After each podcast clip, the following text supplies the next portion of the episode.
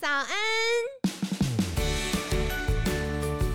你现在聆听的是凯西陪你吃早餐。本集节目由好时好时提供，每天十分钟陪你吃早餐，聊健康。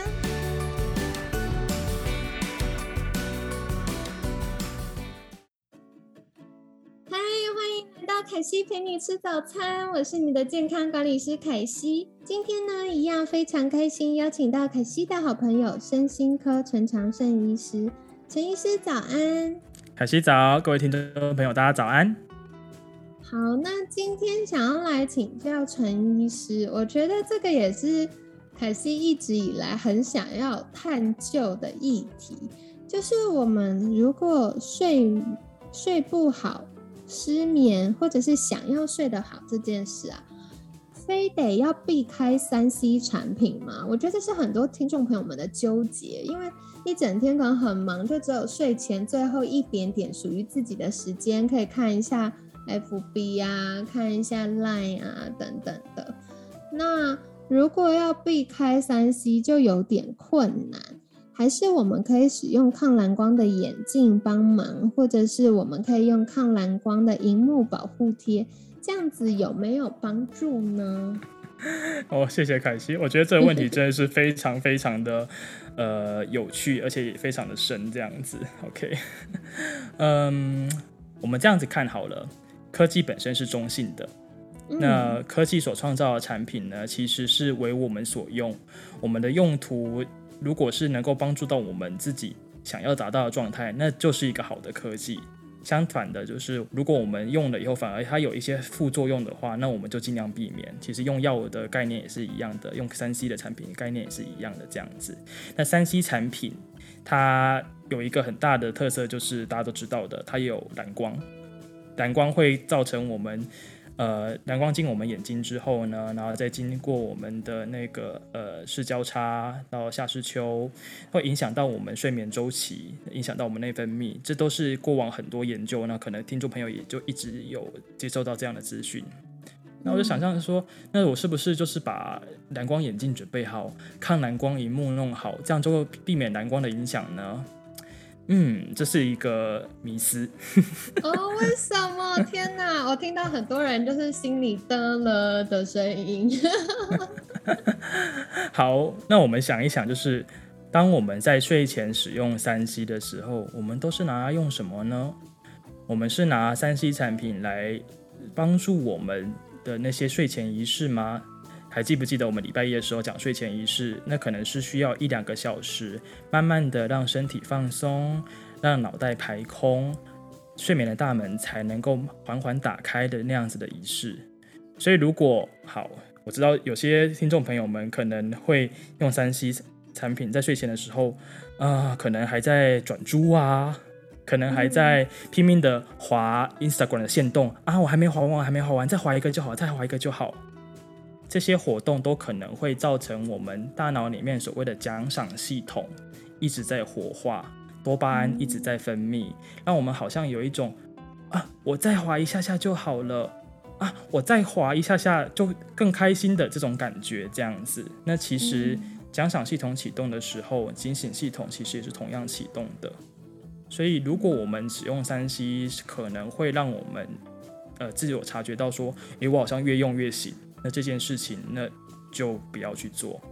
但另外一种状态，如果我们用三 C 是帮助我们来进入睡眠，比如说用三 C 来看一些呃瑜伽的影片呐，用三 C 来听一些深夜的广播节目，听着呃 DJ 和缓温柔的声音，帮助我们放松，或者是用三 C 来练习我们之前提到的腹式呼吸。科技本身是中性的，那这样子的使用就很帮助睡眠。嗯，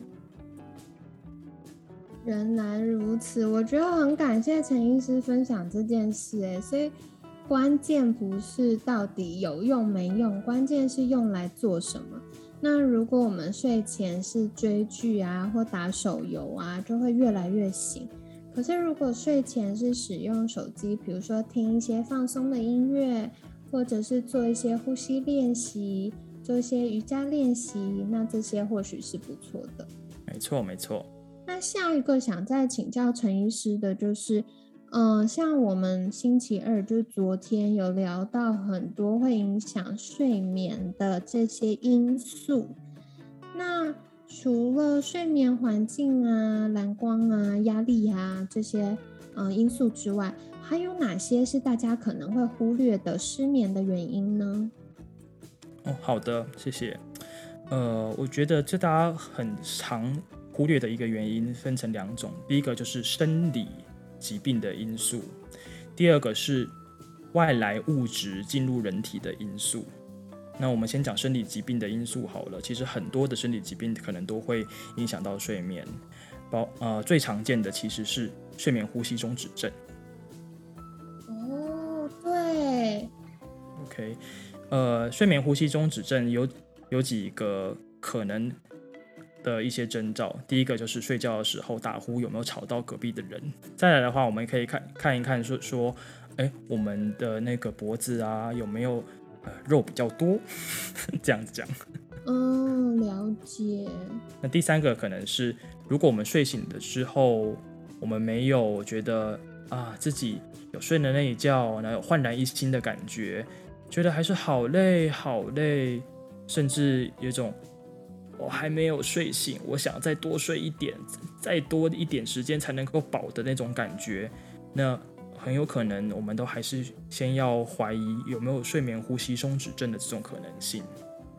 嗯，哇，我觉得很好提醒哎，因为其实我们在睡觉有没有打呼，嗯，可能自己是不知道的。对，没错。对，但是透过这些指标，我们就可以观察说，哦，我有可能有这个晚上睡不好、有打呼的状况，那就可以去做进一步的检查。是的，有些人他可能就是直接在床旁边放一个手机录影，然后录看看说自己有没有打呼。当然，你用录音机也可以这样子。那当然，你也可以去寻求医疗院所、诊所的协助。呃，各个大的医学中心都有睡眠中心可以做睡眠检测。那有一些诊所呢，也有一些机器是可以让你带回家来去记录你睡眠的模式的。那这些东西也可以简单的帮助我们去排除掉睡眠呼吸中止症这件事情。嗯，对，说到这个啊，凯西可以跟大家分享一个 App，是凯西自己最近在用的，然后我觉得很有趣。它叫做 Sleep Cycle，就是这个呃睡眠循环嘛。然后它是一个橘色的这个 App，然后呢，它就可以测量我们睡觉的时候有没有打呼，然后有没有进入熟睡期。那它要怎么使用呢？就是嗯睡觉的时候。那手机可能可以开飞行模式。那说到这个呢，凯西可以跟大家分享一个我最近在使用的 App，就是叫做 Sleep Cycle，就是睡眠循环这样子的 App。然后它是长的橘色的。那大家可以稍微去那个呃 App Store 上面搜寻。那嗯，我觉得它很好玩，它可以。呃，就是观察有没有睡觉打呼，那它还会显示说，哎，你在睡觉的时间睡了多久？那在这个过程中，你有没有进入熟睡期？还是你一直在做梦？还是你根本就在浅眠？所以你。没有充足的放松，导致你早上起床的时候觉得很累。我觉得这很有趣，大家可以去试试看。那它要怎么使用呢？它就是可以开飞行模式，然后你手机充着电，那就放在床上或者是枕头旁边。那嗯，它就会根据你睡觉的时候有没有翻身啊，或者是有没有打呼啊等等这些发出的声音，去观察你的睡眠状态。那如果连续呃，做了五天，它就会开始出现一些分析的数据，你就会知道说，哎，那以一个呃就是持续的观察来看，我们的睡眠品质是如何呢？所以额外跟大家分享。哎，谢谢凯西分享。哎，我还真的不知道有这种 app。对啊，我觉得这好好玩。这也是我的医师跟我分享的，就是我做健康管理医师，他就跟我推荐这个 app，然后我已经玩了几天了。真好，真好。那这个听起来这东西比我刚才讲的说什么录影啊、录音 还要方便许多。那个是比较简单的做法啦。但如果听众朋友们想要一些观察数据的话，我觉得现在有一些 app 可以实验一下。是是是，大家玩一玩可以没有问题。不过呃，另外一方面也想要跟听众朋友传达的一个讯息，像我们这这种入门的 app，哎，基本上我们就打来做一个参考，或许可以帮助我们找到一些身体可能的状况。那实际要如果要做诊断啊，如果还是要了解更进一步的讯息的话，哎，到诊所或者是到医院，经由专业机仪器的检测，那还是不可少的。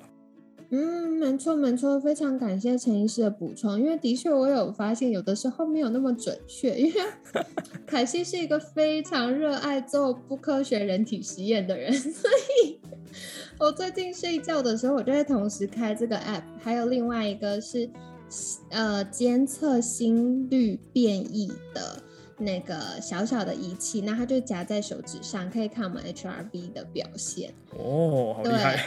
然后就发现有的时候两边数据跑出来不一样，所以我觉得这个就是科技可进性变高了，我们有更多的东西可以帮助我们判判断。不过就是拿来做一个参考看看这样子呀。对对对，的确好哦。所以刚刚有跟大家提到的就是这个睡眠呼吸中止症。是一个大家可以去留意的状况。那睡眠呼吸中止症除了打呼会吵到隔壁的，嗯，睡觉的可能是配偶啊或家人之外，还有一个就是它会因为身体缺氧或发炎，然后增加心血管疾病的风险。所以，然后另外是因为身体慢性发炎嘛，我们都知道在慢性发炎底下就会比较难瘦身。所以这个都是大家可以再去关注的。那像刚刚陈医师提到，如果脖子的肉比较多，或者是下巴比较内缩、下巴比较短的人啊，也比较有机会有这个打呼，或者甚至有睡眠呼吸中止症。那当然，大家熟悉的可能肥胖或上了年纪，也有可能会增加这样的状况。所以跟大家分享。那刚刚陈医师提到了这个睡眠呼吸中止症之外，还有哪些是大家有可能会睡不好的因素呢？好，那我们刚才讲的是身体本身的因素，接下来我们讲身体外面的物质对人产生的影响。首先第一个，呃，这也是我们昨天讲好眠时招，我们讲了前七招嘛，接下来要讲后三招。第一招是远离酒精。哦什么好意外哦？因为一般大家都会觉得睡不好就是要喝酒助眠呢。哦，真真的，我哎，我分享一个临床小故事好了，这样子好，这是我听听到的故事，就是呃，她原这位女性，她原本在二十出头岁的时候，其实是一个演员，嗯，然后这个这位女演员呢，她呃。后来就嫁到日本，嫁给一个日本的富商。嗯，然后是，我听起来蛮让人羡慕的哇，就是，诶，娶嗯那个金龟婿的感觉这样子。对对对，应该就是公主王子幸福快乐的故事。呀，啊没想到后来婚姻出了一些状况，然后这位女性呢开始借酒浇愁，睡觉之前就开始用酒来帮助自己入眠。一开始会想说啊，葡萄酒好像是蛮健康的，所以用葡萄酒。结果接下来就发现说，哎，葡萄酒不够力了，开始用日本清酒。哦。那到最后开始用 whisky，然后那那个时候基本上已经被。我们视为是有酒瘾的状态了。那他只要不喝酒就没办法入睡，甚至只要不喝酒，情绪状况就有非常大的改变，生气、忧郁、焦虑都来这样子。酒精虽然说会让我们入眠比较顺利一些些，但是酒精其实对人体有很多不同成分的影响。以睡眠的影响来说，酒精会让人越睡越累。哦为什么呢？哦，诶，我们可以想象，呃，酒精它的代谢物会影响到我们的大脑，那其中一些代谢物呢，会把呃我们大脑里面 GABA 的接受器来作用。那 GABA 接受器作用之后呢，达到了放松、想睡觉的效果，所以这件事情是可以让帮助我们呃进入睡眠的大门，没有错。但是酒精依然有其他的代谢物质，它们会破坏完整的睡眠结构。那酒精它其实会造成多梦、浅眠、容易早醒，然后醒来还觉得很累。不知道大家有没有宿醉的那种经验过？嗯，很昏沉。对，很昏沉，头很痛，然后你要喝好多水，也不见得能够马上的把这个头痛的感觉排除掉，这样子。嗯所以，所以酒精确实是让人越睡越累。那长期饮酒的状况，甚至会让脑部压力系统的传导物质形成不良回路，造成恶性循环。甚至像我刚才那一个临床故事里面提到的，它导致身体跟心理都依赖，变成成瘾的状态。嗯，了解了解。所以其实这边也是感谢陈医师跟大家分享哈。嗯，睡不好啊，靠酒精助眠不是一个好方法哦。因为第一个是它虽然它比较像拿一个呃木棒把你打昏啦，所以呃喝醉了就睡着了没有错。但是打昏我们就可以想象哦，隔天起来就头很痛啊，头昏脑胀啊。然后再来是刚刚晨曦有提到，它会影响我们身体有一个。大脑神经传导物质叫做 GABA，那 GABA 正常呢，它可以帮助我们觉得放松，然后可以预备要睡觉。但是酒精就会让我们 GABA 的这个受气运作比较不顺畅一点。那再来是它会容易让我们有多梦、浅眠，或者是早醒，就是时间还没到，然后一大清早就醒来的状况。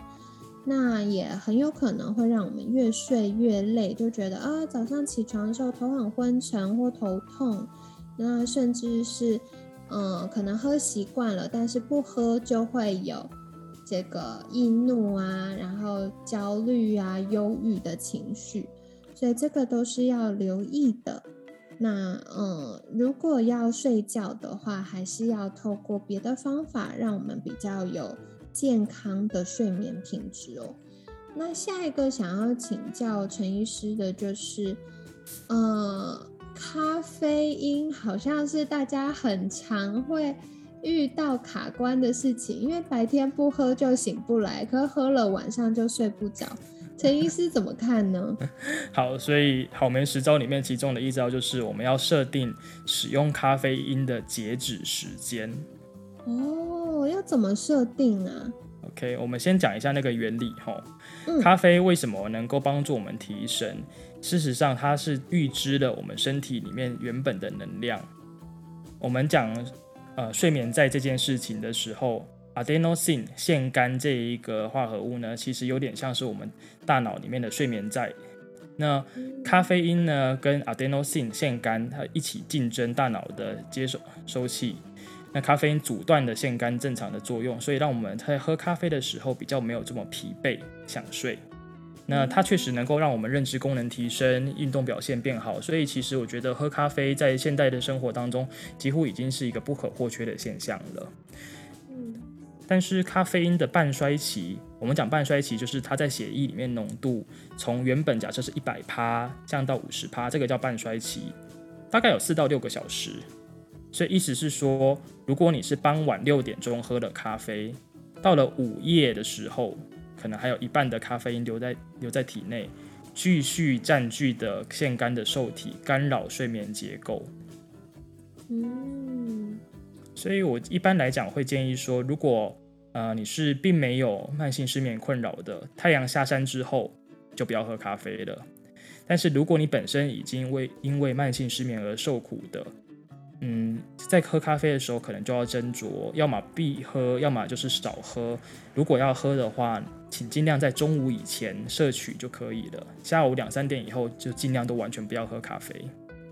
嗯，了解哇，很感谢陈医师诶，因为我觉得现在咖啡不管是从呃帮助血液循环呐，然后增进大脑健康啊，或者是最基础大家想要享受那个咖啡的香气和美味，或者是需要提神，呃，我觉得不管是什么因素，其实咖啡已经占据我们大部分的人的生活很重要的一个，嗯，不管是仪式感或饮品啦，但。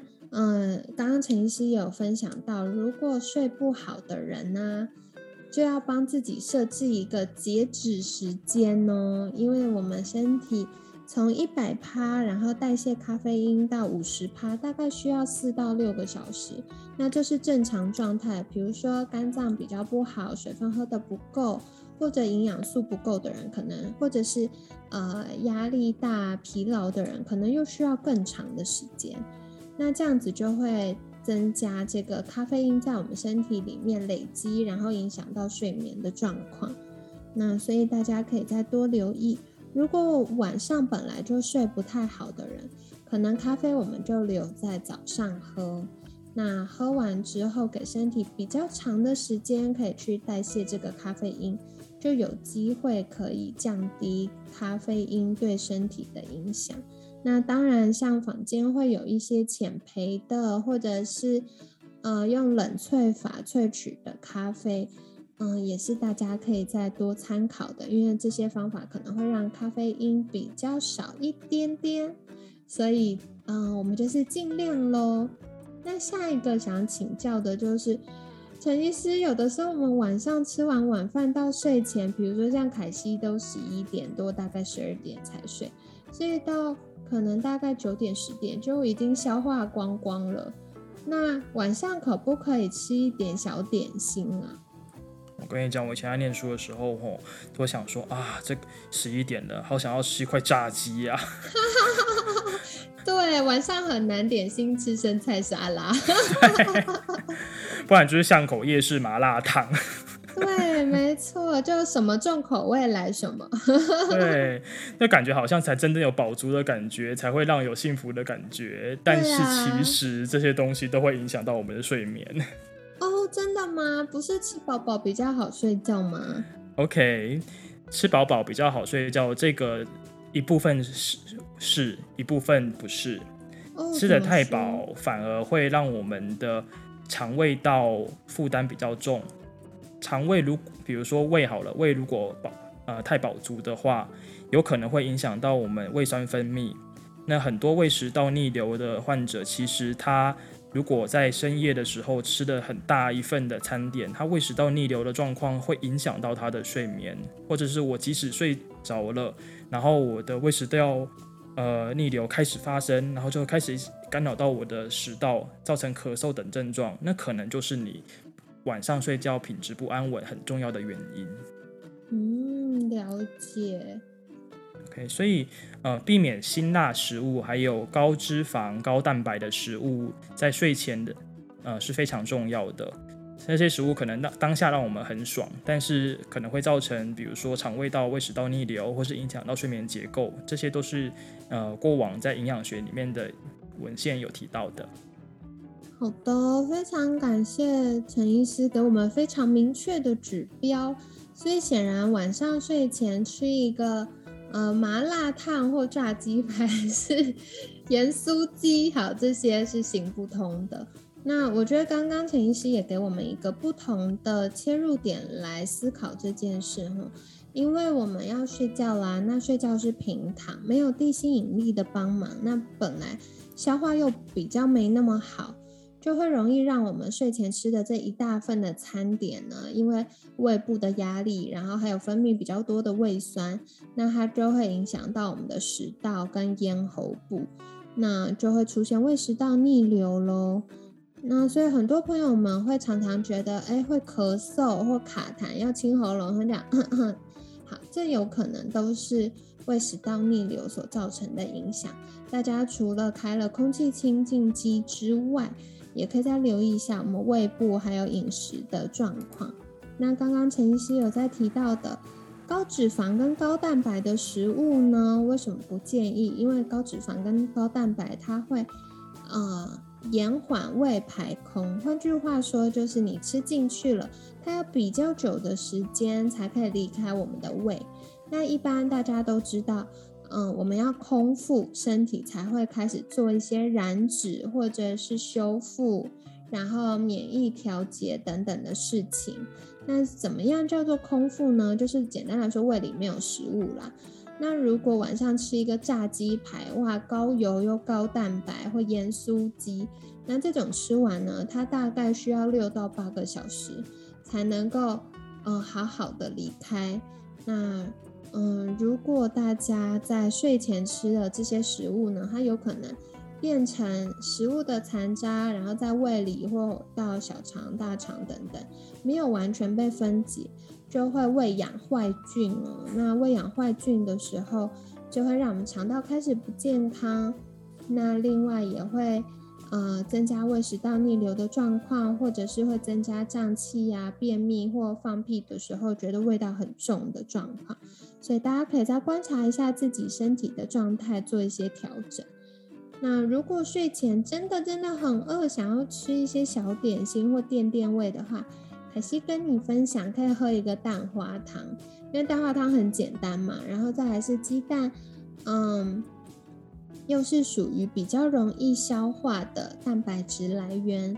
那特别是嗯，没有什么油脂，所以嗯，这是比较清淡，然后可以帮我们暖暖胃的。那如果不是因为肚子饿，只是嘴馋，也可以跟你分享，现在秋冬到啦。可以喝一些香料茶，那香料茶就是有新香料，然后也会有这个暖和的感觉，就可以帮助我们，呃，调节一下饥饿感跟饱足感，然后变比较敏锐，就不会一直嘴馋想要吃东西了。跟你们分享喽。那今天呢，也很感谢陈医师一样跟我们介绍了很多。嗯，这个关于失眠有可能发生的原因，那第一个就是大家会问说，哎，睡前是不是戴抗蓝光眼镜就有效呢？哎，答案是噔噔，因为除了因为抗蓝光眼镜它只过滤一部分啦，然后除了蓝光之外，也还有很多的影响因素，所以那另外就是也不能因为觉得哎戴了抗蓝光眼镜。就可以在一直滑手机，不管是追剧啊、滑 FBIG 或回来这样子。因为，呃，如果我们觉得有抗蓝光眼镜看手机就没关系，反而会忽略了这个作息不规律造成生理时钟呃没有办法稳定的影响哦。所以最重要的，尽量还是要有规律的呃就寝时间跟起床时间。那当然，像睡眠呼吸中止症、打呼等等，也是可能的影响因素。那今天呢，嗯，陈医师也跟我们分享好眠十招的最后三招，包含远离酒精，就是不要靠喝酒助眠。那这个可能会有一些酒精成瘾，或者是越睡越累的状况。那第二个就是要设定咖啡因的截止时间。除了喝的咖啡之外啊，像茶、巧克力，或者是像一些呃含有咖啡或巧克力的蛋糕、饼干，也是可以多留意的。那最后就是睡前吃点心或所谓宵夜呢，尽量避免辛辣的食物，还有高脂肪、高蛋白、难消化的食物，这样会是比较好的哟。那今天很感谢陈医师精彩的分享。我们在节目尾声，是不是可以再请陈医师跟我们介绍，如果想要获得更多，呃，改善睡眠品质的这些健康小撇步，或有些迷思需要麻烦陈医师帮我们破解一下，可以到哪里找到您呢？啊，谢谢。呃，我的脸书粉砖是身心科陈长生医师，欢迎大家。点阅，好的，那凯西一样会把链接放文案区，欢迎大家在订阅追踪喽。那今天很感谢身心科陈长胜医师的分享，每天十分钟，健康好轻松。凯西陪你吃早餐，我们下次见，拜拜，拜拜。